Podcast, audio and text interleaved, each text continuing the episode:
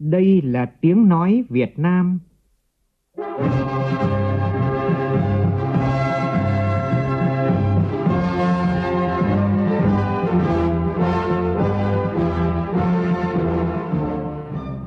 là tiếng nói Việt Nam, phát thanh từ Hà Nội, thủ đô nước Cộng hòa xã hội chủ nghĩa Việt Nam.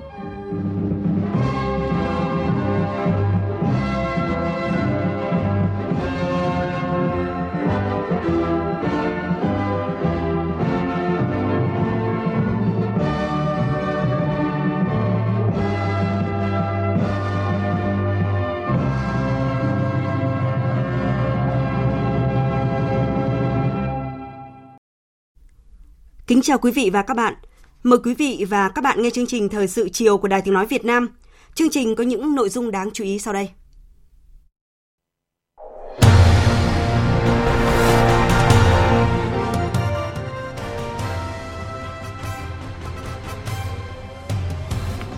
Tham dự cuộc họp không chính thức của các nhà lãnh đạo Diễn đàn Hợp tác Kinh tế Châu Á-Thái Bình Dương APEC diễn ra với hình thức trực tuyến, Chủ tịch nước Nguyễn Xuân Phúc đã đưa ra 3 đề xuất quan trọng cho hợp tác APEC cũng tại cuộc họp, các nhà lãnh đạo kinh tế APEC nhất trí thông qua tuyên bố chung về vượt qua COVID-19 và đẩy nhanh quá trình phục hồi kinh tế. Kỳ họp thứ nhất Quốc hội khóa 15 sẽ kiện toàn 50 chức danh lãnh đạo, trong đó chính phủ giảm một phó thủ tướng so với hiện nay. Thông tin được đưa ra tại buổi họp báo của Văn phòng Quốc hội vào chiều nay. Thủ tướng Chính phủ đồng ý áp dụng chỉ thị 16 đối với các tỉnh thành phố phía Nam từ 0 giờ ngày 19 tháng 7 để thắt chặt hơn nhiệm vụ phòng chống dịch COVID-19 trong phần tin quốc tế, hàng nghìn nhà khoa học trên thế giới kêu gọi chính phủ Anh dừng kế hoạch gỡ bỏ hạn chế, dự kiến vào ngày 19 tháng 7. Mỹ, Afghanistan, Pakistan và Uzbekistan thành lập nhóm bộ tứ thúc đẩy tiến trình hòa bình Afghanistan.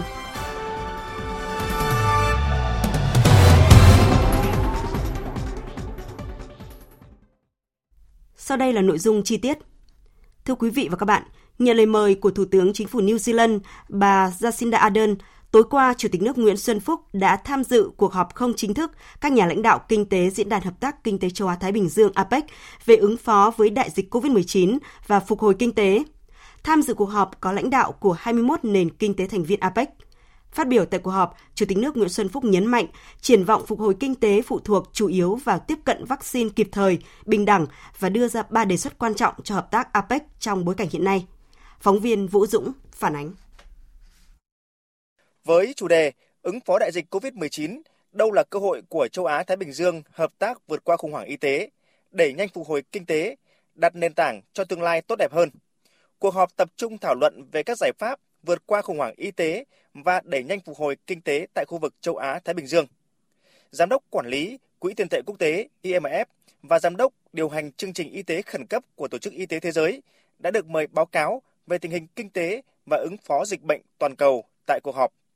Phát biểu tại cuộc họp, Chủ tịch nước Nguyễn Xuân Phúc cho rằng thế giới đang ở thời điểm bước ngoặt với những thay đổi căn bản toàn diện đến đời sống kinh tế xã hội do tác động tàn phá của đại dịch COVID-19, cuộc khủng hoảng y tế lớn nhất trong nhiều thập kỷ qua. Và đây là lúc các nền kinh tế cần phải vượt qua khác biệt, đoàn kết cùng nhau vượt qua khủng hoảng và ổn định đời sống người dân, đưa nền kinh tế thế giới phục hồi hướng vào quỹ đạo phát triển bền vững và bao trùm. Thực tế ứng phó với những tác động sâu rộng của đại dịch COVID-19 thời gian qua đã để lại nhiều bài học kinh nghiệm quý báu. Trước hết là phải giúp cho người dân nhận thức đúng về dịch, được sự đồng tình chung tay hành động của người dân, đồng thời có các biện pháp kiểm soát chặt chẽ dịch một cách tổng thể, khoa học, bao trùm luôn là những yếu tố quan trọng hàng đầu. Bởi vì dù chỉ còn một nền kinh tế một người chưa an toàn về dịch thì chúng ta sẽ không thể hoàn toàn an toàn. Hiện nay triển vọng phục hồi kinh tế phụ thuộc chủ yếu vào sự tiếp cận kịp thời, bình đẳng với giá cả hợp lý và thực hiện tiêm chủng hiệu quả nguồn vaccine có chất lượng. Tăng cường ứng dụng công nghệ mới, chuyển đổi số là những nền tảng quan trọng cho kiểm soát dịch hiệu quả và góp phần vào phát triển bền vững. Chủ tịch nước Nguyễn Xuân Phúc cũng cho rằng dịch COVID-19 vẫn diễn biến phức tạp, kéo dài trong khi sức chịu đựng của người dân, doanh nghiệp đang cạn dần, nghèo đói lan rộng, thất nghiệp gia tăng, bất bình đẳng xã hội trầm trọng hơn. Chạy đua với thời gian, các nước phải hành động quyết liệt hơn, hợp tác thực chất hiệu quả hơn. Với phương châm không ai bị bỏ lại phía sau, Chủ tịch nước Nguyễn Xuân Phúc đưa ra ba đề xuất quan trọng cho hợp tác của APEC. Trước hết, APEC là nơi nhiều trung tâm sản xuất cung ứng vaccine hàng đầu thế giới. Chúng ta cần đẩy mạnh hợp tác khu vực về chuyển giao công nghệ, nâng cao năng lực nghiên cứu và sản xuất vaccine. Thứ hai, cần nghiên cứu khả năng xây dựng thỏa thuận tạm thời APEC vì bãi bỏ quyền sở hữu trí tuệ đối với vaccine COVID-19. Thứ hai là xây dựng bộ hướng dẫn của APEC vì duy trì chuỗi cung ứng trong tình huống khẩn cấp nhằm bảo đảm dòng chuyển động của nền kinh tế, không để đứt gãy chuỗi cung ứng khu vực và toàn cầu như vừa qua. Thứ ba là thực hiện phương châm không ai bị bỏ lại phía sau. APEC cần phải triển khai nhanh các chương trình hợp tác, phối hợp chính sách về hỗ trợ các nhóm yếu thế, dễ bị tổn thương, nâng cao tính tự cường và năng lực thích ứng của các doanh nghiệp, nhất là các doanh nghiệp vừa và nhỏ, siêu nhỏ, tạo ra nhiều việc làm, thu nhập. Đào tạo, chuyển đổi kỹ năng cho người lao động, thu hẹp khoảng cách số giữa đô thị, nông thôn và người dân. Chủ tịch nước cũng đã chia sẻ về nỗ lực của Việt Nam trong việc thực hiện mục tiêu kép về phòng chống dịch bệnh và duy trì tăng trưởng kinh tế và bày tỏ đánh giá cao sự hỗ trợ của cộng đồng quốc tế trong quá trình này. Chủ tịch nước khẳng định cam kết của Việt Nam tiếp tục phối hợp chặt chẽ với các thành viên khác, thúc đẩy hợp tác trên tinh thần cùng phối hợp, cùng hành động, cùng tăng trưởng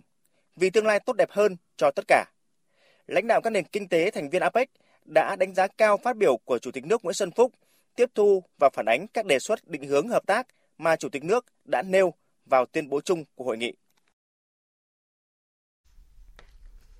Tại cuộc họp, các nhà lãnh đạo cũng đều nhấn mạnh vai trò quan trọng của hợp tác và các giải pháp đa phương, nhất trí bốn định hướng trong thời gian tới để gấp đôi nỗ lực ứng phó với đại dịch COVID-19 và phục hồi nền kinh tế bền vững. Biên tập viên Phạm Hà thông tin. Bốn định hướng chính được đưa ra tại cuộc họp đó là ủng hộ chia sẻ vaccine giữa các nền kinh tế, kêu gọi chuyển giao công nghệ, củng cố hệ thống y tế tự cường nhằm ứng phó với khủng hoảng hiện nay và trong tương lai. Thủ tướng New Zealand, nước giữ chủ tịch APEC năm nay, bà Jacinda Ardern nhấn mạnh.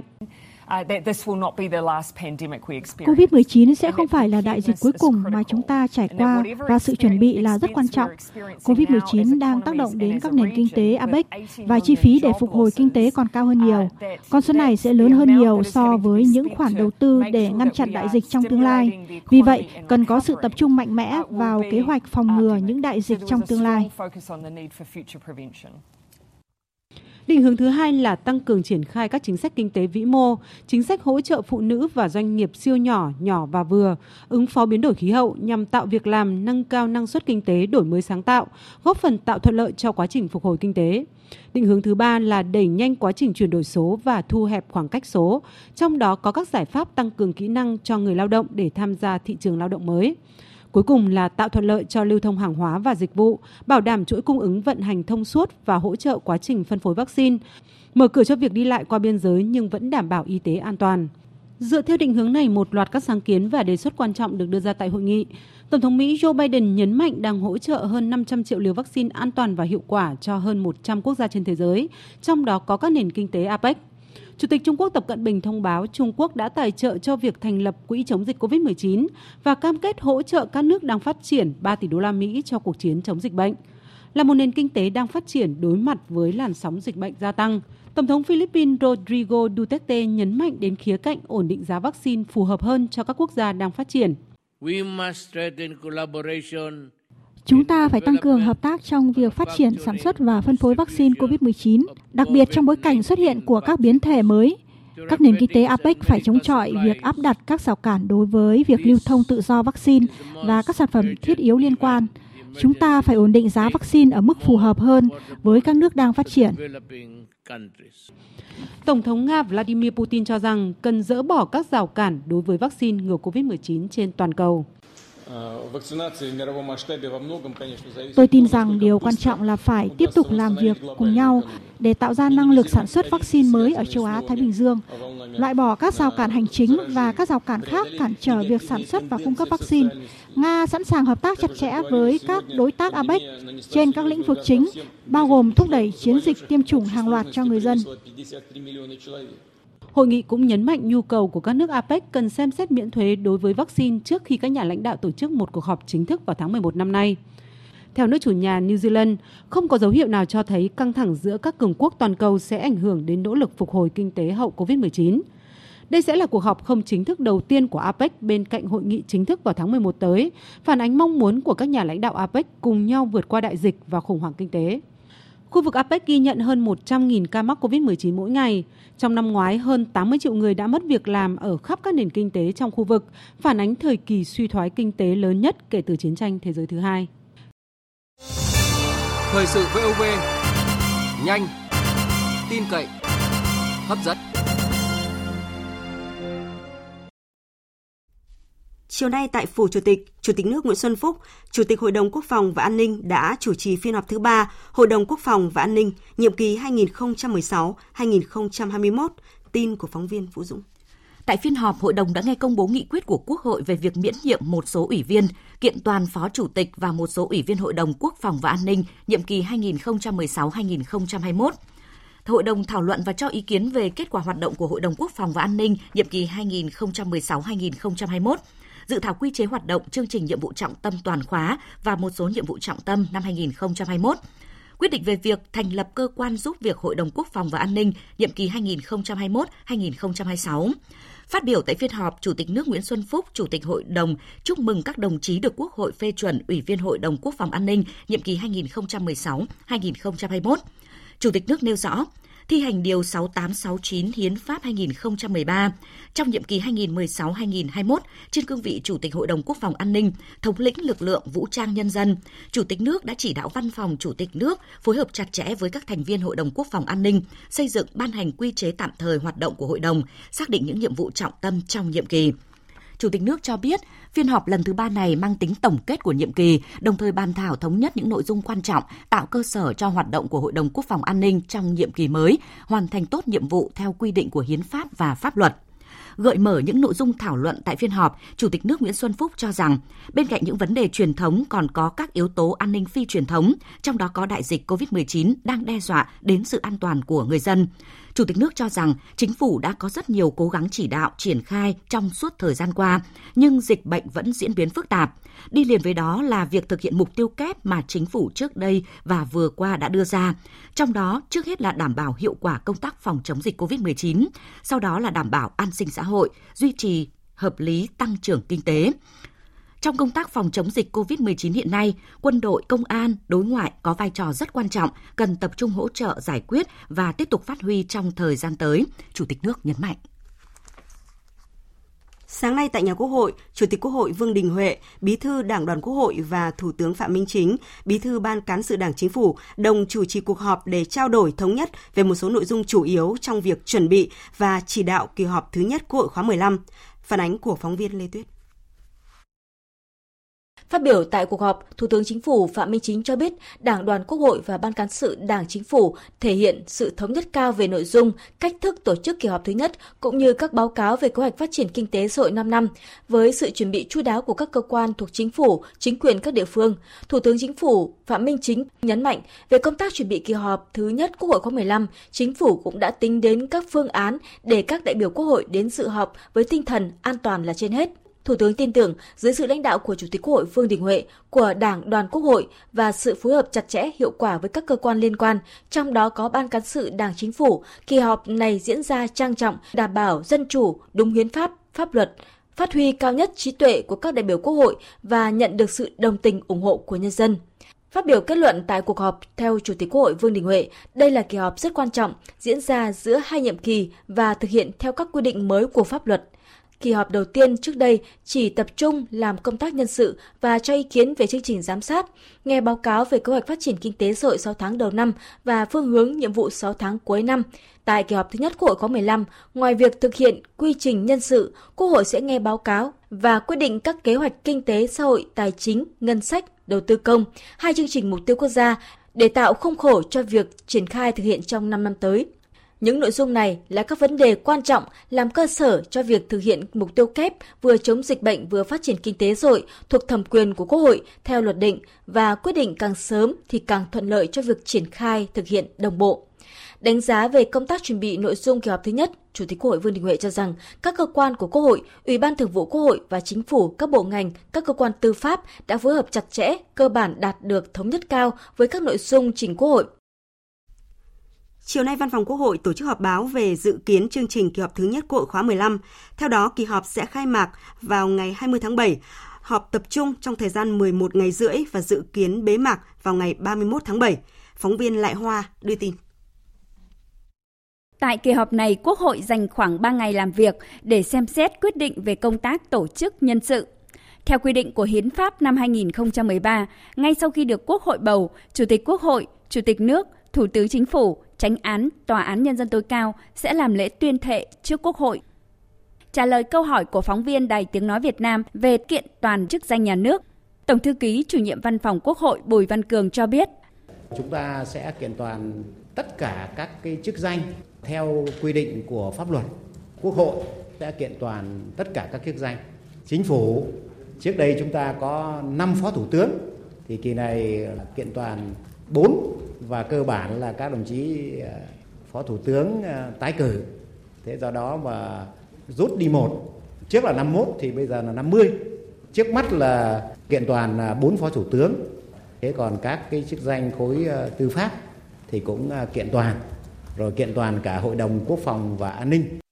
Theo bà Nguyễn Thị Thanh, trưởng ban công tác đại biểu, công tác nhân sự là nhiệm vụ trọng tâm tại kỳ họp thứ nhất, quyết định chất lượng của cả nhiệm kỳ. Sau đại hội 13 của Đảng, để đảm bảo tính đồng bộ liên thông về công tác nhân sự, nên tại kỳ họp thứ 11, Quốc hội khóa 14 đã kiện toàn một bước. Do đó lần này bộ máy chính phủ sẽ gồm một thủ tướng, 4 phó thủ tướng, 22 bộ trưởng và trưởng ngành Tại kỳ họp này, Quốc hội cũng xem xét quyết định kế hoạch phát triển kinh tế xã hội 5 năm giai đoạn 2021-2025, kế hoạch tài chính 5 năm quốc gia giai đoạn 2021-2025, kế hoạch vay trả nợ công giai đoạn 2021-2025, kế hoạch đầu tư công trung hạn giai đoạn 2021-2025, chủ trương đầu tư chương trình mục tiêu quốc gia xây dựng nông thôn mới, giảm nghèo và an sinh xã hội bền vững giai đoạn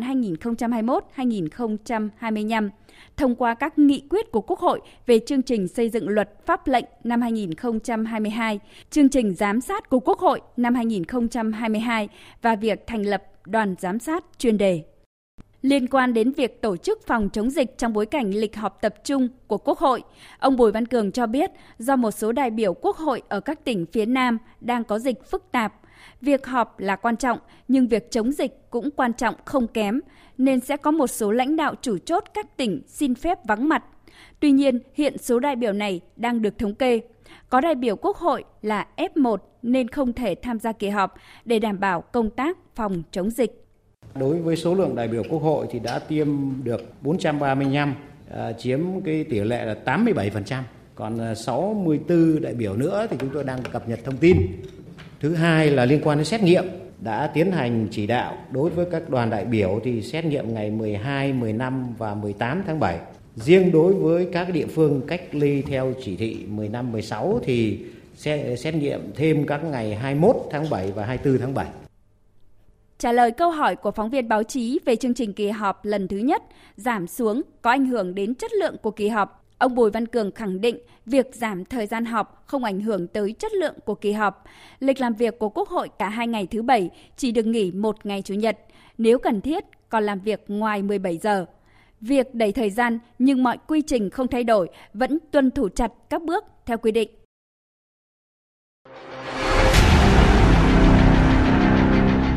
Đẩy lùi COVID-19, bảo vệ mình là bảo vệ cộng đồng.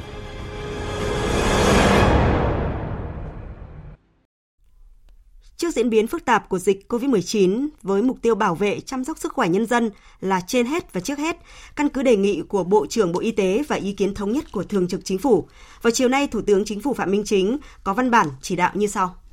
1. Đồng ý áp dụng biện pháp giãn cách xã hội trên phạm vi toàn tỉnh, thành phố theo quy định tại chỉ thị số 16 của Thủ tướng Chính phủ, sau đây gọi tắt là chỉ thị 16, đối với các địa phương cùng với thành phố Hồ Chí Minh và các tỉnh Bình Dương, Đồng Nai đã thực hiện bổ sung thành phố Cần Thơ và các tỉnh Bình Phước, Tây Ninh, Bà Rịa Vũng Tàu, Tiền Giang, Long An, Vĩnh Long, Đồng Tháp, Bến Tre, Hậu Giang, An Giang, Bạc Liêu, Sóc Trăng, Trà Vinh, Cà Mau và Kiên Giang. Thời gian thực hiện giãn cách xã hội là 14 ngày. Thời điểm bắt đầu áp dụng biện pháp giãn cách xã hội đối với các tỉnh thành phố bổ sung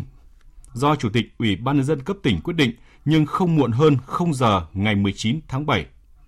Đối với tỉnh thành phố đang áp dụng biện pháp giãn cách trước ngày có văn bản này, căn cứ diễn biến dịch bệnh và kết quả phòng chống dịch trên địa bàn, Chủ tịch Ủy ban nhân dân cấp tỉnh chủ động kịp thời báo cáo cấp có thẩm quyền trước khi quyết định việc tiếp tục thực hiện thời gian giãn cách như đã quyết định hoặc kéo dài thời gian giãn cách như các tỉnh thành phố bổ sung nêu trên. 2. Các bộ, cơ quan trung ương căn cứ chức năng nhiệm vụ quyền hạn được giao và chỉ đạo phân công của Thủ tướng Chính phủ, chủ động phối hợp chặt chẽ hiệu quả với các địa phương để thực hiện nghiêm túc hiệu quả chỉ thị 16, chú ý bảo đảm nguồn vật tư, trang thiết bị, nhân lực y tế, nhất là đội ngũ y bác sĩ, cán bộ, nhân viên y tế, đảm bảo an ninh, an toàn, an sinh xã hội, chăm lo đời sống vật chất, tinh thần cho người dân, không để bất cứ người dân nào thiếu ăn, thiếu mặc, thiếu nhu yếu phẩm thiết yếu. Đặc biệt chú ý nâng cao hiệu quả điều trị, ưu tiên tối đa nguồn lực cho các ca bệnh nặng. 3. Trong thời gian thực hiện giãn cách xã hội, Thủ tướng Chính phủ đề nghị các địa phương chỉ đạo thực hiện nghiêm có hiệu quả chỉ thị 16, đồng thời lưu ý, kiên quyết không để chặt ngoài lỏng trong, xác định rõ đầu mối và trách nhiệm của từng cơ quan, tổ chức, cá nhân và từng cấp chính quyền, nhất là hệ thống chính trị ở cơ sở, đảm bảo lãnh đạo chỉ đạo tập trung, thống nhất, khen thưởng kỷ luật kịp thời, nghiêm minh tăng cường kiểm tra giám sát đôn đốc việc thực hiện nghiêm chỉ đạo của cấp trên, yêu cầu về giãn cách, nhất là việc bảo đảm giãn cách giữa cá nhân với cá nhân, gia đình với gia đình, không để xảy ra các trường hợp tụ tập đông người theo quy định. Quan tâm làm tốt công tác an sinh xã hội, nhất là bảo đảm cung ứng kịp thời, đầy đủ lương thực thực phẩm, nhu yếu phẩm thiết yếu cho nhân dân, đặc biệt là đối với người nghèo, người có hoàn cảnh khó khăn, người mất công an việc làm do dịch bệnh bảo đảm tốt nhất an ninh trật tự an toàn xã hội, bảo đảm sản xuất, lưu thông hàng hóa an toàn trong nội bộ tỉnh, thành phố và với các địa phương khác, chỉ cho phép hoạt động sản xuất kinh doanh đối với các cơ sở đáp ứng yêu cầu, quy định về phòng chống dịch, không để thừa, thiếu hàng hóa, ách tắc giao thông. Căn cứ kết quả thực hiện chỉ thị 16 trên từng địa bàn, Chủ tịch Ủy ban nhân dân tỉnh, thành phố trực thuộc Trung ương kịp thời báo cáo Thủ tướng Chính phủ, trưởng ban chỉ đạo quốc gia phòng chống dịch COVID-19 và điều chỉnh các giải pháp thực hiện cho hiệu quả phù hợp với tình hình. 4. Trong điều kiện phòng chống dịch cấp bách do chủng virus mới Delta diễn biến nhanh, mạnh, khó lường và còn nhiều khó khăn về điều kiện đảm bảo. Với tinh thần vì sức khỏe, tính mạng của nhân dân là trên hết, Trước hết, Thủ tướng Chính phủ kêu gọi nhân dân, cộng đồng doanh nghiệp phát huy tinh thần đại đoàn kết toàn dân tộc, tự lực tự cường, chia sẻ, ủng hộ, hưởng ứng và nghiêm túc thực hiện chỉ thị 16, chỉ ra khỏi nhà trong trường hợp thực sự cần thiết và thực hiện nghiêm 5K. Việc thực hiện chỉ thị 16 không chỉ là trách nhiệm nghĩa vụ mà còn là quyền lợi của mỗi người dân vì lợi ích của cộng đồng và vì sự phát triển của đất nước. 5. Giao Phó Thủ tướng Chính phủ Vũ Đức Đam, trưởng Ban chỉ đạo quốc gia phòng chống dịch COVID-19 trực tiếp chỉ đạo thủ trưởng các bộ ngành địa phương tổ chức thực hiện thay mặt Thủ tướng Chính phủ giải quyết các vấn đề cấp bách phát sinh mới theo thẩm quyền. 6. Các phó thủ tướng, thành viên chính phủ, lãnh đạo các địa phương thực hiện nghiêm chỉ đạo và phân công của Thủ tướng Chính phủ trong công tác phòng chống dịch. Thưa quý vị và các bạn, ngay sau khi Thủ tướng Chính phủ Phạm Minh Chính đồng ý áp dụng giãn cách theo chỉ thị 16 trong thời hạn 14 ngày tại 16 tỉnh thành phố phía Nam từ 0 giờ ngày 19 tháng 7, Phó Thủ tướng Vũ Đức Đam, trưởng ban chỉ đạo quốc gia phòng chống dịch bệnh COVID-19 đã có những chia sẻ về lý do thực hiện giãn cách xã hội theo chỉ thị 16 đồng thời mong muốn toàn thể nhân dân hãy hướng về những vùng đang có dịch, hướng về các địa phương đang phải thực hiện chỉ thị 16 và coi đây là tuyến đầu của cuộc chiến chống dịch COVID-19. Ghi nhận của phóng viên Văn Hải. Theo Phó Thủ tướng Vũ Đức Đam, từ khi dịch COVID-19 bắt đầu xâm nhập vào nước ta, đến nay đã trải qua hơn một năm, toàn thể nhân dân, các lực lượng trực tiếp chống dịch nơi tuyến đầu và tất cả các cấp ủy đảng, chính quyền, đoàn thể địa phương đã cùng nhau đạt được những thành tựu nhất định. Tuy nhiên, làn sóng thứ tư với biến chủng mới đã xâm nhập vào nước ta. Chúng ta đã dập dịch thành công ổ dịch khó nhất như ở Bắc Ninh, Bắc Giang. Nhưng hiện nay, tại thành phố Hồ Chí Minh và các tỉnh lân cận, tình hình dịch vẫn diễn biến phức tạp, mặc dù đã có nhiều giải pháp trong hơn một tháng qua. Nếu không có những giải pháp mạnh mẽ, quyết liệt, đồng bộ hơn, thì có thể sẽ dẫn tới dịch bệnh lây lan diện rộng và hệ thống y tế nói chung, bệnh viện nói riêng sẽ quá tải. Trước tình hình đó, chính phủ, thủ tướng chính phủ phải đi đến một quyết định rất khó khăn nhưng cần thiết. Đó là yêu cầu phải thực hiện giãn cách xã hội theo chỉ thị 16 xung quanh thành phố Hồ Chí Minh. Mặc dù trong số những tỉnh thành phố này có những địa phương tình hình dịch cho đến lúc hiện nay nếu đúng ra thì vẫn chưa hoàn toàn phải áp đặt thực hiện chỉ thị 16 trên địa bàn toàn tỉnh. Chúng ta thực hiện đồng bộ các giải pháp để một mặt ngăn chặn bằng được cái tốc độ lây lan của dịch bệnh trên diện rộng, đảm bảo để hệ thống y tế không quá tải, duy trì được sản xuất, nông nghiệp, công nghiệp và giao thương hàng hóa trong khu vực. Phó Thủ tướng Vũ Đức Đam cũng nhấn mạnh, chính phủ hết sức chia sẻ với những khó khăn của nhân dân khi phải thực hiện giãn cách xã hội, đồng thời hết sức chia sẻ với cộng đồng doanh nghiệp đã gặp nhiều khó khăn trong quá trình thực hiện giãn cách theo chỉ thị 16. Cũng như vậy, các cấp ủy đảng chính quyền nơi thực hiện giãn cách xã hội và đặc biệt là lực lượng chống dịch nơi tuyến đầu sẽ vất vả hơn, nhưng chúng ta không có lựa chọn nào khác. Nêu rõ, thực hiện chỉ thị 16 không thể tự nó thành công được nếu mọi người không đồng lòng thực hiện nghiêm các quy định. Phó Thủ tướng yêu cầu giữ giãn cách bằng được để chặn đứng chuỗi lây nhiễm của dịch bệnh, phải đảm bảo sản xuất an toàn, lưu thông hàng hóa an toàn. Bên cạnh đó, phải đảm bảo đời sống của nhân dân, đặc biệt là những người có hoàn cảnh khó khăn, người nghèo, người không có việc làm ổn định, không có tích lũy. Chúng tôi rất mong rằng toàn thể nhân dân Việt Nam hãy hướng về những vùng đang có dịch, hãy hướng về những địa phương đang phải thực hiện chỉ thị 16. Coi đây là tiền tuyến, là tuyến đầu. Chúng tôi kêu gọi nhân dân, doanh nghiệp, các lực lượng chống dịch, hệ thống chính quyền, đoàn thể ở những tỉnh phải thực hiện giãn cách 16. Chúng ta cùng đồng lòng thực hiện thật nghiêm các quy định, động viên nhân dân, doanh nghiệp để từng bước không chế được dịch bệnh. Chính phủ mong rằng cả nước chúng ta hãy hướng về nơi tuyến đầu. Cả nước ủng hộ nhân dân, đồng bào và các lực lượng chống dịch nơi tuyến đầu. Nhân dân, lực lượng chống dịch nơi tuyến đầu vì cả nước và cả nước vì tuyến đầu. Nếu chúng ta đồng lòng thực hiện thì nhất định chúng ta sẽ kiềm chế được và tiến tới đẩy lùi và chấm dứt được dịch bệnh. Hôm nay, Phó Thủ tướng Thường trực Chính phủ Trương Hòa Bình cũng đã có buổi làm việc kiểm tra về công tác phòng chống dịch COVID-19 trên địa bàn tỉnh Đồng Tháp. Tin của phóng viên Đài tiếng nói Việt Nam thường trú tại khu vực đồng bằng sông Cửu Long.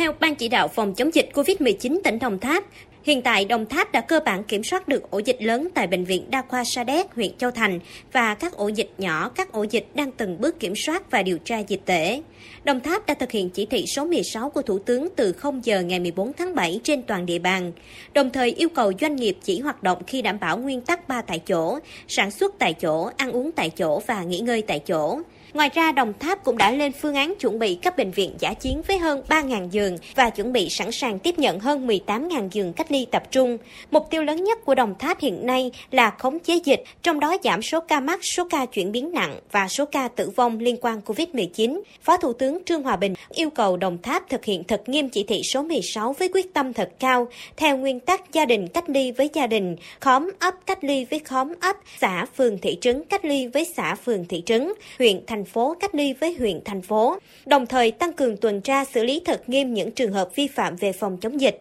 Bên cạnh đó, Đồng Tháp cần phối hợp giữa các lực lượng phòng chống dịch với các địa phương, có kế hoạch nâng cao năng lực xét nghiệm, tiêm chủng, cách ly. Ngoài ra, tập trung huy động các nguồn lực hỗ trợ phòng chống dịch, thực hiện công tác an sinh xã hội, hỗ trợ các đối tượng yếu thế, khó khăn, nêu cao tinh thần tương thân tương ái, giúp đỡ nhau trong cộng đồng dân cư.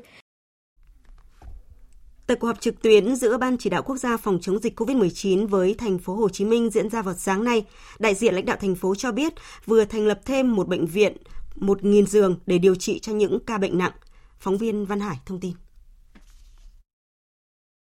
Theo Ban chỉ đạo phòng chống dịch của thành phố Hồ Chí Minh, thành phố đã chỉ đạo siết chặt các biện pháp đảm bảo tuân thủ giãn cách khu phong tỏa, trong đó phát huy vai trò giám sát của các tổ COVID cộng đồng.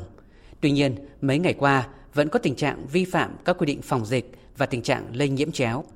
Chủ tịch Ủy ban nhân dân thành phố Hồ Chí Minh Nguyễn Thành Phong cho biết thêm. Thì với cái số lượng các ca F0 tăng nhanh, cái áp lực điều trị cho các ca F0 nặng cũng đang tăng. Để hiện nay thì ờ, thành phố đã thiết lập một cái bệnh viện điều trị bệnh nhân nặng với 1.000 giường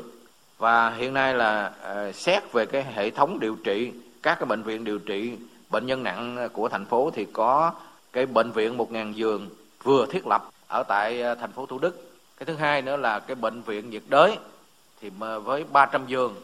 bệnh viện chợ rẫy thì 300 giường. Về việc cung ứng hàng hóa thiết yếu phục vụ người dân thành phố Hồ Chí Minh, Sở Công Thương thành phố cho biết, số lượng mấy ngày gần đây đã tăng lên 5.300 tấn một ngày đêm. Tuy nhiên, so với nhu cầu vẫn thiếu hơn 1.000 tấn. Thực tế có tình trạng nguồn thực phẩm không dồi dào như trước do việc thu mua gặp khó khăn và có phần tăng giá. Một số tỉnh lân cận với thành phố Hồ Chí Minh đang áp dụng mức độ giãn cách khác nhau và phát sinh những bất cập trong cung cấp hàng hóa. Trong đó có tỉnh không cho người dân ra đồng thu hoạch nông sản dẫn đến giảm nguồn cung. Trước thực tế này, Phó Thủ tướng Vũ Đức Đam nêu rõ, Chính phủ đã chỉ đạo bộ ngành trung ương đảm bảo cung ứng hàng hóa thiết yếu đến cửa ngõ thành phố, còn việc phân phối trên địa bàn do thành phố đảm nhiệm. Là bây giờ bắt đầu là tôi nhận được thông tôi là một số cái shipper giao hàng ấy ở các siêu thị là người ta sợ lây và có một số là người ta không đi làm nữa. Thì theo tôi đây chính là cái lúc ấy, cái vai trò sung kích của đoàn thanh niên. Kêu gọi đoàn thanh niên là vào đi làm shipper, đăng ký đàng hoàng và không để tình trạng là thiếu thiếu người giao hàng. Bây giờ chúng ta đã giãn cách một tháng theo 15 rồi, bây giờ 16. Tiếp tục thế này mình không kiên quyết là không được. Nhưng mà tất cả cứ phải an toàn. Mà muốn an toàn thì phải giao trách nhiệm cho đầu mối rất rõ. Trước phản ánh của Sở Tài chính Thành phố Hồ Chí Minh về những khó khăn trong việc mua sắm trang thiết bị phục vụ phòng chống dịch do vướng mắc của cơ chế tự chủ bệnh viện, Phó Thủ tướng Vũ Đức Đam đề nghị thành phố đẩy nhanh việc họp bàn tập thể, đảm bảo công khai minh bạch để tháo gỡ khó khăn trên tinh thần cộng đồng trách nhiệm. Chiều nay, ông Lê Văn Tuyển, Phó Giám đốc Công ty Trách nhiệm hữu hạn Quản lý và Kinh doanh chợ đầu mối nông sản, thực phẩm Hóc Môn cho biết, để giải quyết nguồn hàng cho thành phố, Ban Quản lý chợ đang khẩn trương triển khai điểm trung chuyển với um, 2.000 m2 tại bãi xe container trong khu vực chợ. Tin của phóng viên Vinh Quang thường trú tại Thành phố Hồ Chí Minh. Sở Công Thương Thành phố Hồ Chí Minh có văn bản về việc bố trí địa điểm và chuẩn bị tổ chức điểm tập kết trung chuyển hàng hóa tại chợ đầu mối Hóc Môn gửi đến Ủy ban nhân dân huyện Hóc Môn và chợ đầu mối Hóc Môn. Đồng thời yêu cầu ban quản lý chợ đầu mối Hóc Môn khẩn trương lên phương án tổ chức hoạt động bãi trung chuyển hàng hóa, sớm đưa vào phục vụ nhu cầu cấp thiết của người dân thành phố. Khi đưa vào hoạt động, ban quản lý chợ đầu mối Hóc Môn và chính quyền địa phương cần ra soát kỹ các phương án, giải pháp bảo vệ an ninh trật tự, đảm bảo an toàn, vệ sinh và các biện pháp phòng chống dịch tại điểm tập kết trung chuyển.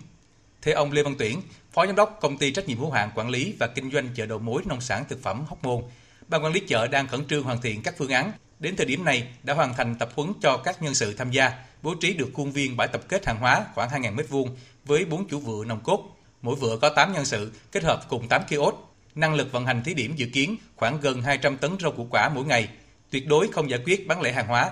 Toàn bộ những người tham gia phục vụ điểm trung chuyển này trên cơ sở tự nguyện, có năng lực và đặc biệt đảm bảo phương án ba tại chỗ và xét nghiệm an toàn về COVID-19, thực hiện nghiêm quy định 5K Ông Lê Văn Tuyển cho biết thêm.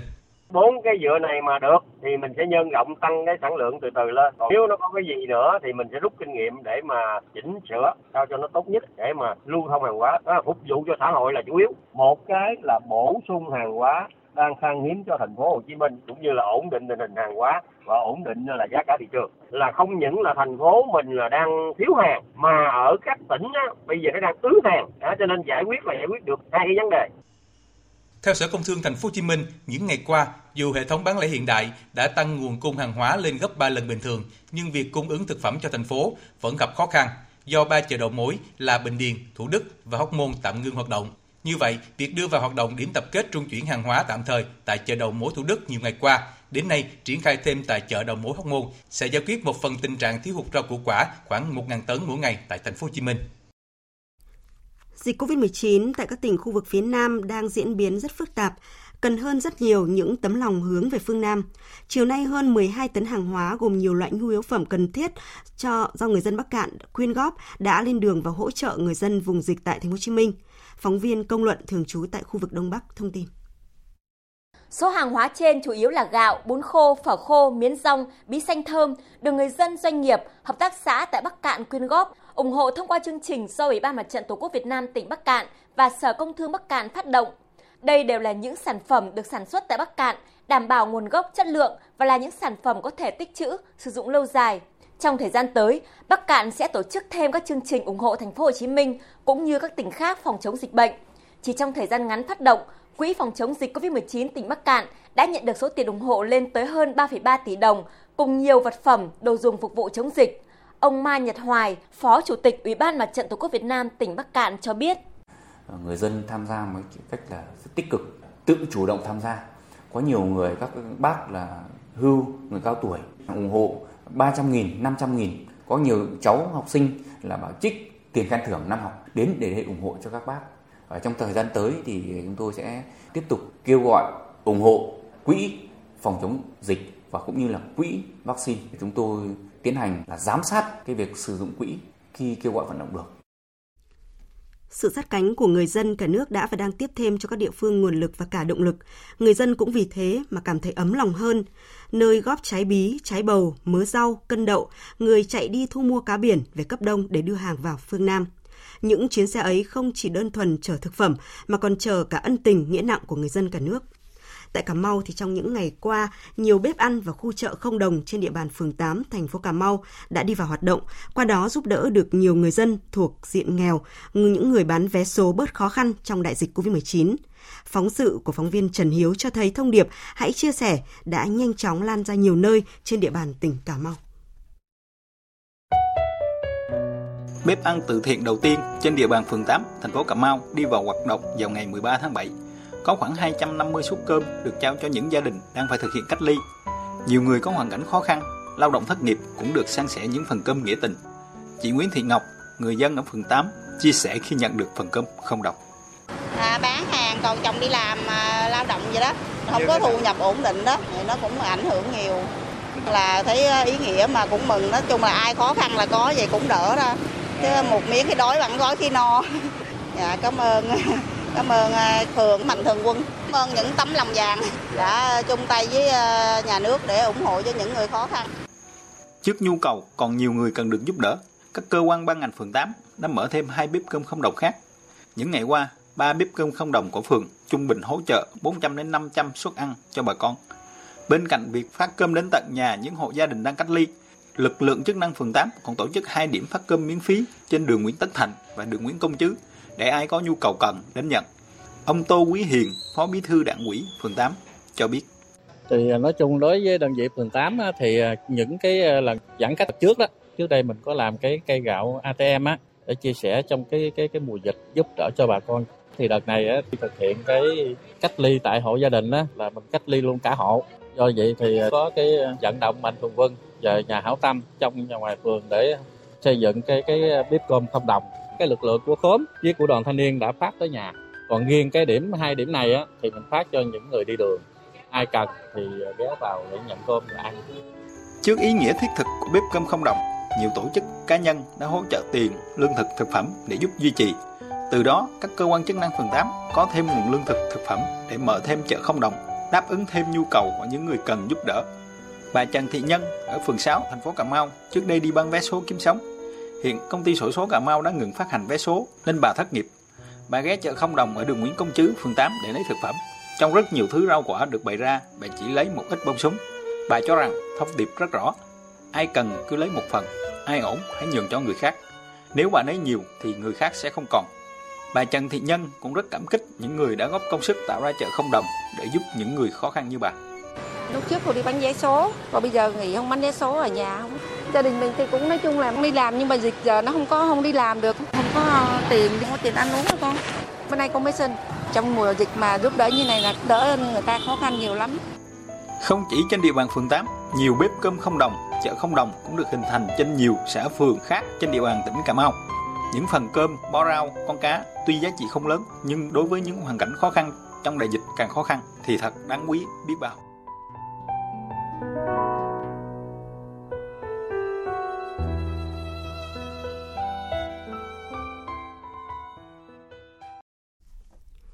Chương trình thời sự chiều nay xin được chuyển sang các thông tin kinh tế xã hội đáng chú ý. Sáng nay, tỉnh ủy, Hội đồng Nhân dân, Ủy ban Nhân dân, Ủy ban Mặt trận Tổ quốc tỉnh Bắc Ninh tổ chức hội nghị đối thoại trực tuyến với doanh nghiệp FDI năm 2021. Hội nghị được tổ chức theo hình thức trực tuyến với 8 điểm cầu tại các khu công nghiệp với 180 doanh nghiệp FDI tham dự.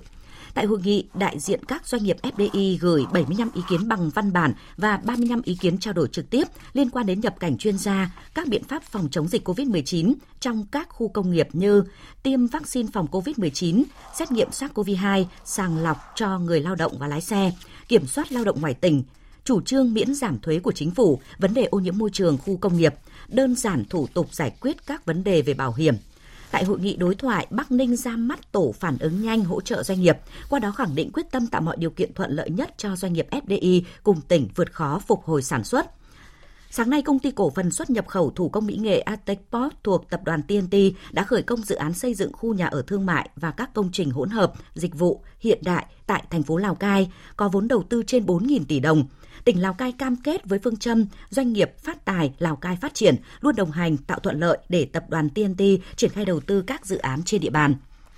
Hơn 1.000 tỷ đồng là số lợi nhuận mà Ngân hàng Nông nghiệp và Phát triển Nông thôn Agribank tự nguyện trích ra để bù giảm lãi suất cho vay hỗ trợ khách hàng vượt qua đại dịch COVID-19 trong thời gian qua. Ngân hàng cũng đang đồng thời triển khai nhiều chương trình tín dụng ưu đãi, lãi suất thấp hơn từ 2 đến 2,5% so với lãi suất cho vay thông thường với quy mô hơn 300.000 tỷ đồng dành cho khách hàng doanh nghiệp vừa và nhỏ, khách hàng lớn, khách hàng cá nhân và doanh nghiệp FDI.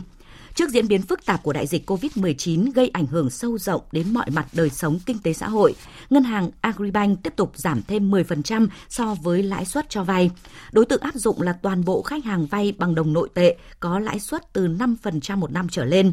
Với việc tiếp tục giảm lãi suất cho vay lần thứ năm liên tiếp, Agribank là một trong những ngân hàng tiên phong trong việc chung tay cùng Đảng, Nhà nước, Chính phủ thực hiện mục tiêu kép đẩy lùi dịch bệnh và phát triển kinh tế. Ông Phạm Toàn Vượng, Phó Tổng Giám đốc Agribank cho biết, chương trình áp dụng từ ngày 15 tháng 7 đến hết năm nay. Ngân hàng nông nghiệp sẽ yêu cầu hơn 2.300 điểm giao dịch với hơn 3 triệu khách hàng thì khách hàng không phải đến trụ sở, chỉ cần thông báo với khách hàng. Nhưng mà sau 5 ngày không có điều kiện đến ký xác nhận với ngân hàng thì coi như là chấp thuận cái mức lãi suất giảm như vậy và ngân hàng nông nghiệp sẽ điều chỉnh trên sổ sách và theo dõi và khi khách hàng thực hiện trả nợ đối dư nợ hiện hữu là từ ngày 15 tháng 7 đến ngày 31 tháng 12 sẽ được giảm đồng loạt như vậy.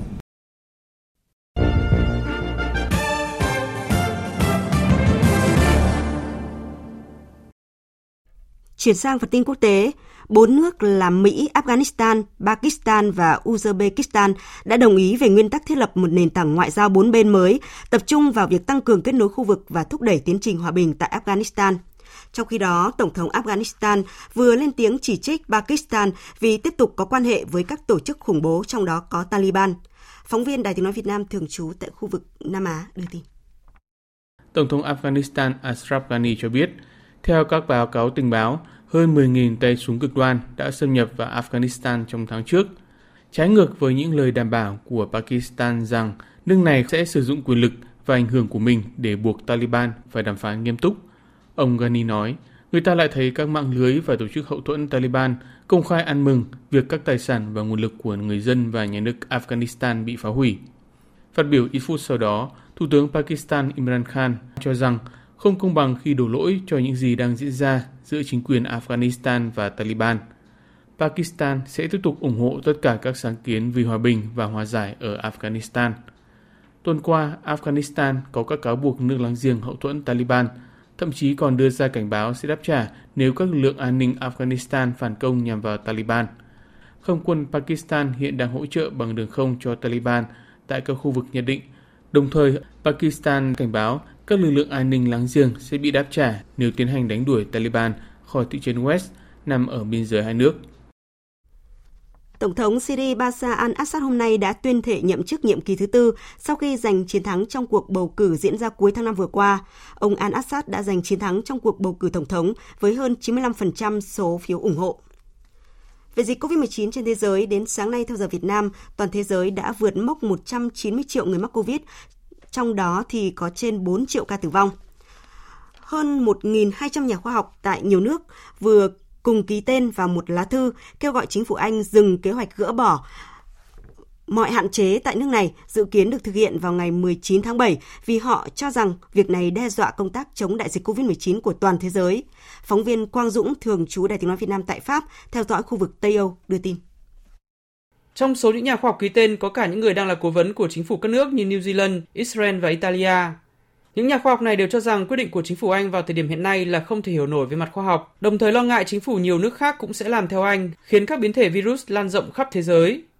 Bức thư được gửi đến chính phủ Anh trong thời điểm số ca nhiễm COVID-19 hàng ngày tại Anh đang bùng phát vì biến thể Delta. Trong ngày 16 tháng 7, nước Anh ghi nhận tới trên 51.000 ca nhiễm mới, con số cao nhất trong 6 tháng qua. Hiện tại, con số nhập viện tại Anh bắt đầu tăng lên và trong ngày 16 tháng 7, nước Anh cũng đã có 63 ca tử vong vì COVID-19, cao nhất từ tháng 3 năm nay. Bất chấp các diễn biến dịch đang ngày càng phức tạp cùng nhiều chỉ trích từ giới khoa học, Thủ tướng Anh Boris Johnson mới đây vẫn tuyên bố chính phủ Anh kiên quyết thực hiện việc gỡ toàn bộ các hạn chế vào ngày 19 tháng 7 với lý do chiến dịch tiêm vaccine tại Anh đang mang lại hiệu quả. Sẽ có những ngày và những tuần trước mắt khó khăn khi chúng ta phải đối mặt với làn sóng do biến thể Delta gây ra hiện nay. Và rất buồn là cũng sẽ có thêm nhiều người nhập viện và tử vong. Nhưng mỗi ngày qua đi, nước Anh đều xây được bức tường vaccine tạo miễn dịch cao hơn. Bức tường này tại Anh hiện đã cao hơn và vững chắc hơn hầu hết bất cứ nơi nào khác trên thế giới. Thời sự VOV, nhanh, tin cậy, hấp dẫn. Quý vị và các bạn đang nghe chương trình Thời sự chiều của Đài Tiếng Nói Việt Nam. Thưa quý vị, thưa các bạn, đúng ngày này, 55 năm trước, ngày 17 tháng 7 năm 1966, giữa lúc cuộc kháng chiến chống Mỹ đang diễn ra quyết liệt, Chủ tịch Hồ Chí Minh đã ra lời kêu gọi chống Mỹ, cứu nước, khẳng định ý chí quyết tâm chiến đấu, không có gì quý hơn độc lập, tự do. Lời kêu gọi thiêng liêng bất hủ của Chủ tịch Hồ Chí Minh là khát vọng cháy bỏng, là mục tiêu chiến đấu, là nguồn sức mạnh trong sự nghiệp vĩ đại, đấu tranh vì độc lập tự do, vì sự tồn tại và phát triển, vì con đường đi lên chủ nghĩa xã hội của dân tộc Việt Nam.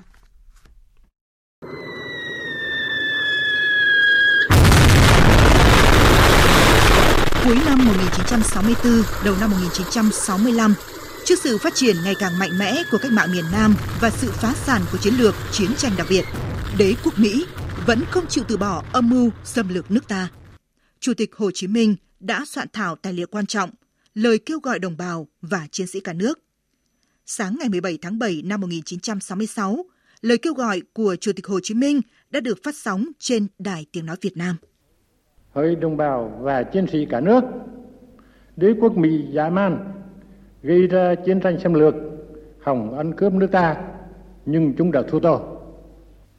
chiến tranh có thể kéo dài 5 năm 10 năm 20 năm hoặc lâu hơn nữa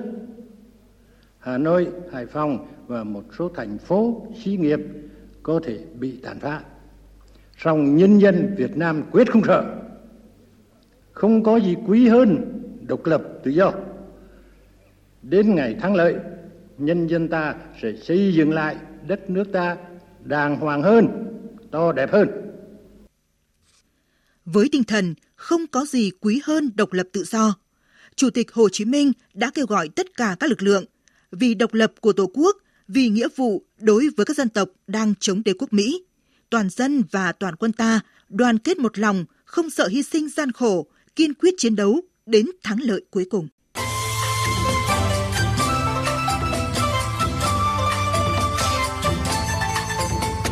Kết tinh của tinh thần, ý chí và khát vọng độc lập tự do, lời kêu gọi không có gì quý hơn độc lập tự do đã khẳng định quyền thiêng liêng bất khả xâm phạm của dân tộc Việt Nam. Ý chí sắt đá không gì lay chuyển nổi của nhân dân Việt Nam, dân tộc Việt Nam trong cuộc đấu tranh giành và bảo vệ độc lập dân tộc đồng thời có sức sống mạnh mẽ trong thời đại ngày nay, nhất là vấn đề về quyền dân tộc và quyền con người. Tiến sĩ Phạm Thị Thu Hương, nguyên Phó Giám đốc Bảo tàng Hồ Chí Minh khẳng định. Chủ tịch Hồ Chí Minh nói rằng mỗi người dân đều có quyền sống, đều có quyền tự do. Đó cũng là mục đích hướng tới của tất cả các nước trên thế giới chứ không chỉ riêng của Việt Nam. Bên cạnh cái nhân quyền và để đạt được nhân quyền cho người dân thì nhà nước, chính phủ cũng phải có những cái động thái tương tự. Đó là việc xây dựng một nhà nước pháp quyền xã hội chủ nghĩa của nhân dân, do nhân dân và vì nhân dân. Bối cảnh thế giới và trong nước hiện nay, chân lý không có gì quý hơn độc lập tự do, tiếp tục là động lực tinh thần to lớn và là tư tưởng dẫn dắt nhân dân Việt Nam phát huy ý chí tự lực, tự cường, tinh thần độc lập, tự chủ, phát huy sức mạnh của khối đại đoàn kết dân tộc, kết hợp sức mạnh dân tộc với sức mạnh thời đại, sức mạnh bên trong với sức mạnh bên ngoài để tạo nên sức mạnh tổng hợp to lớn, vượt qua mọi thách thức, tận dụng cơ hội nhằm thực hiện khát vọng phát triển đất nước phồn vinh hạnh phúc. Giáo sư tiến sĩ Tạ Ngọc Tấn, Phó Chủ tịch Hội đồng Lý luận Trung ương cho rằng Và khi có độc lập tự do rồi thì bác Hồ nói là khi đất nước có độc lập tự do mà nhân dân không hạnh phúc thì cái độc lập tự do ấy không để làm gì. Và để thực hiện cái điều mà bác Hồ mong muốn, bác Hồ đòi hỏi ấy thì đấy là cả một cái quá trình xây dựng cố gắng của chúng ta, quá trình học hỏi đi từ những cái bước này đến những cái bước khác, kể cả vượt qua những thách thức, những sai lầm, những khó khăn. Đấy là cả một cái quá trình phấn đấu không mệt mỏi, vĩ đại của Đảng, của dân tộc. Tư tưởng không có gì quý hơn độc lập tự do của Chủ tịch Hồ Chí Minh là chân lý của mọi thời đại. Độc lập, tự do là điều kiện tiên quyết để xây dựng một đất nước phồn vinh, dân tộc phát triển, người dân ấm no hạnh phúc. Đó cũng chính là con đường đi lên chủ nghĩa xã hội mà Chủ tịch Hồ Chí Minh, Đảng ta và nhân dân Việt Nam đã lựa chọn, kiên định, kiên trì theo đuổi và thực tế thời gian qua đã chứng minh sự lựa chọn sáng suốt đó.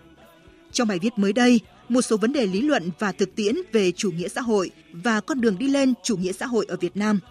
Tổng Bí thư Nguyễn Phú Trọng nhấn mạnh, chúng ta cần một xã hội mà trong đó sự phát triển là thực sự vì con người, chứ không phải vì lợi nhuận mà bóc lột và trả đạp lên phẩm giá con người. Tổng Bí thư Nguyễn Phú Trọng đã làm sáng tỏ những giá trị đích thực, tốt đẹp của chủ nghĩa xã hội là thực sự vì con người, vì sự phát triển bền vững cho thế hệ hôm nay và mai sau. Đó chính là những giá trị đích thực của chủ nghĩa xã hội và cũng chính là mục tiêu, là con đường mà Chủ tịch Hồ Chí Minh, Đảng ta và nhân dân ta lựa chọn. Vì tự do, hạnh phúc của nhân dân với tinh thần không có gì quý hơn độc lập tự do. Vì độc lập, vì tự do, vì độc lập, vì tự do, tiến lên chiến sĩ đồng bào. Bắc Nam tình, Bắc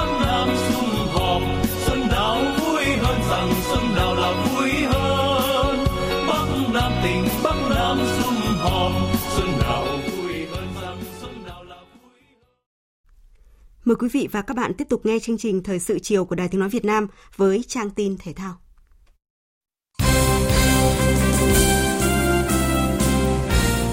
Quý vị và các bạn thân mến, hôm nay 17 tháng 7, đội tuyển bóng đá nữ Việt Nam hội quân tại Trung tâm Đào tạo bóng đá trẻ Việt Nam để chuẩn bị cho chiến dịch vòng loại châu Á. Ở đợt tập trung lần này, huấn luyện viên Mai Đức Chung đã triệu tập 34 cầu thủ. Sau khi hội quân, toàn đội sẽ được lấy mẫu xét nghiệm COVID-19 trước khi có buổi tập đầu tiên. Chia sẻ về đợt tập trung lần này,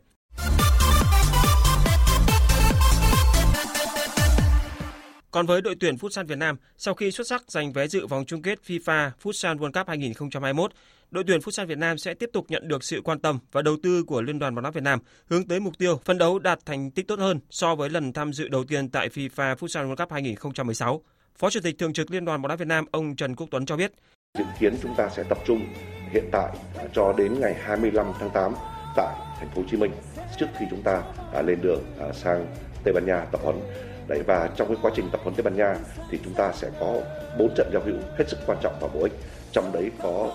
uh, một trận đấu với đội tuyển Tây Ban Nha, đội tuyển Nhật Bản à, và đội tuyển Guatemala. Đồng thời sẽ có một trận đấu với một câu lạc bộ Tây Ban Nha. Uh, tôi nghĩ rằng đây là những trận đấu mà mang tính chất hết sức là cần thiết cho huấn luyện viên cũng như là cho cầu thủ Việt Nam để chúng ta tích lũy thêm những cái kinh nghiệm quốc tế uh, sau một năm rưỡi uh, chúng ta không có những trận đấu quốc tế Đấy, và trong cái kế hoạch thì chúng tôi cũng đang kỳ vọng sẽ tiếp tục à, cố gắng xác nhận thêm một trận đấu nữa với đội tuyển Maroc trước khi chúng ta bước vào đội trận đấu đầu tiên. Chúng tôi hy vọng nó là một cái tiền đề để cho đội tuyển Futsal chúng ta giành những kết quả cao hơn so với lần à, tham dự à, World Cup Futsal à, tổ chức tại Colombia vào năm 2016.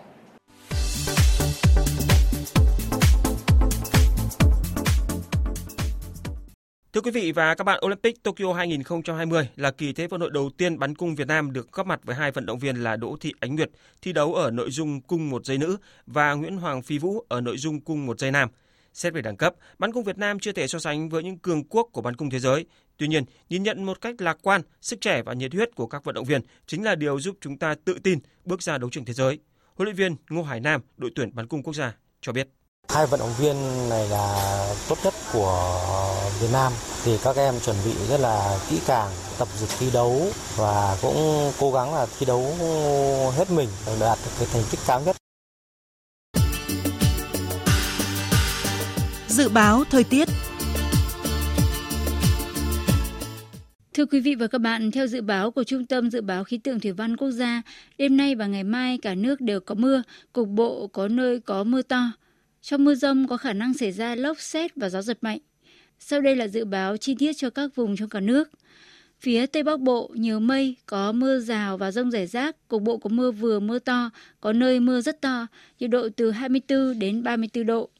Phía Đông Bắc Bộ nhiều mây, vùng núi có mưa rào và rông rải rác, cục bộ có mưa vừa mưa to, khu vực Trung Du và Đồng Bằng đêm có mưa rào và rông vài nơi, ngày nắng, chiều tối có mưa rào và rông rải rác, nhiệt độ từ 25 đến 33 độ. Khu vực từ Thanh Hóa đến Thừa Thiên Huế, chiều tối và đêm có mưa rào và rông vài nơi, ngày nắng, có nơi nắng nóng, nhiệt độ từ 25 đến 36 độ.